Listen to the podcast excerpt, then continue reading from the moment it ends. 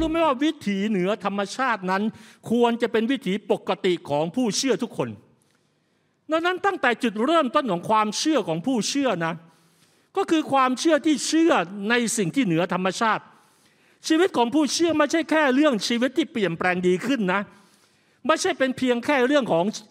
ชีวิตในโลกหน้าเท่านั้นนะ แต่เป็นความเชื่อที่มีฤทธิ์อำนาจในโลกนี้ด้วย พระเจ้าได้เพาะความคิดของพระองค์ไว้ในชีวิตผู้เชื่อทุกคน ดังนั้นในความคิดของท่านแม้ท่านเป็นไก่แต่ท่านมีความคิดของพระเยซูในความเป็นไก่เข้าใจไหมครับ แม้ท่านหน้าตาบ้องแบวไม่เป็นไร แต่พระเยซูก็เคลื่อนผ่านหน้าตาบ้องแบวแบบท่านได้ ดังนั้นพระเจ้าใส่สิ่งนี้ไว้ในเราแล้ว ตั้งแต่วันที่เราเปิดใจต้อนรับพระองค์เข้ามาในชีวิตตอนนั้นเราดูเหมือนธรรมดาที่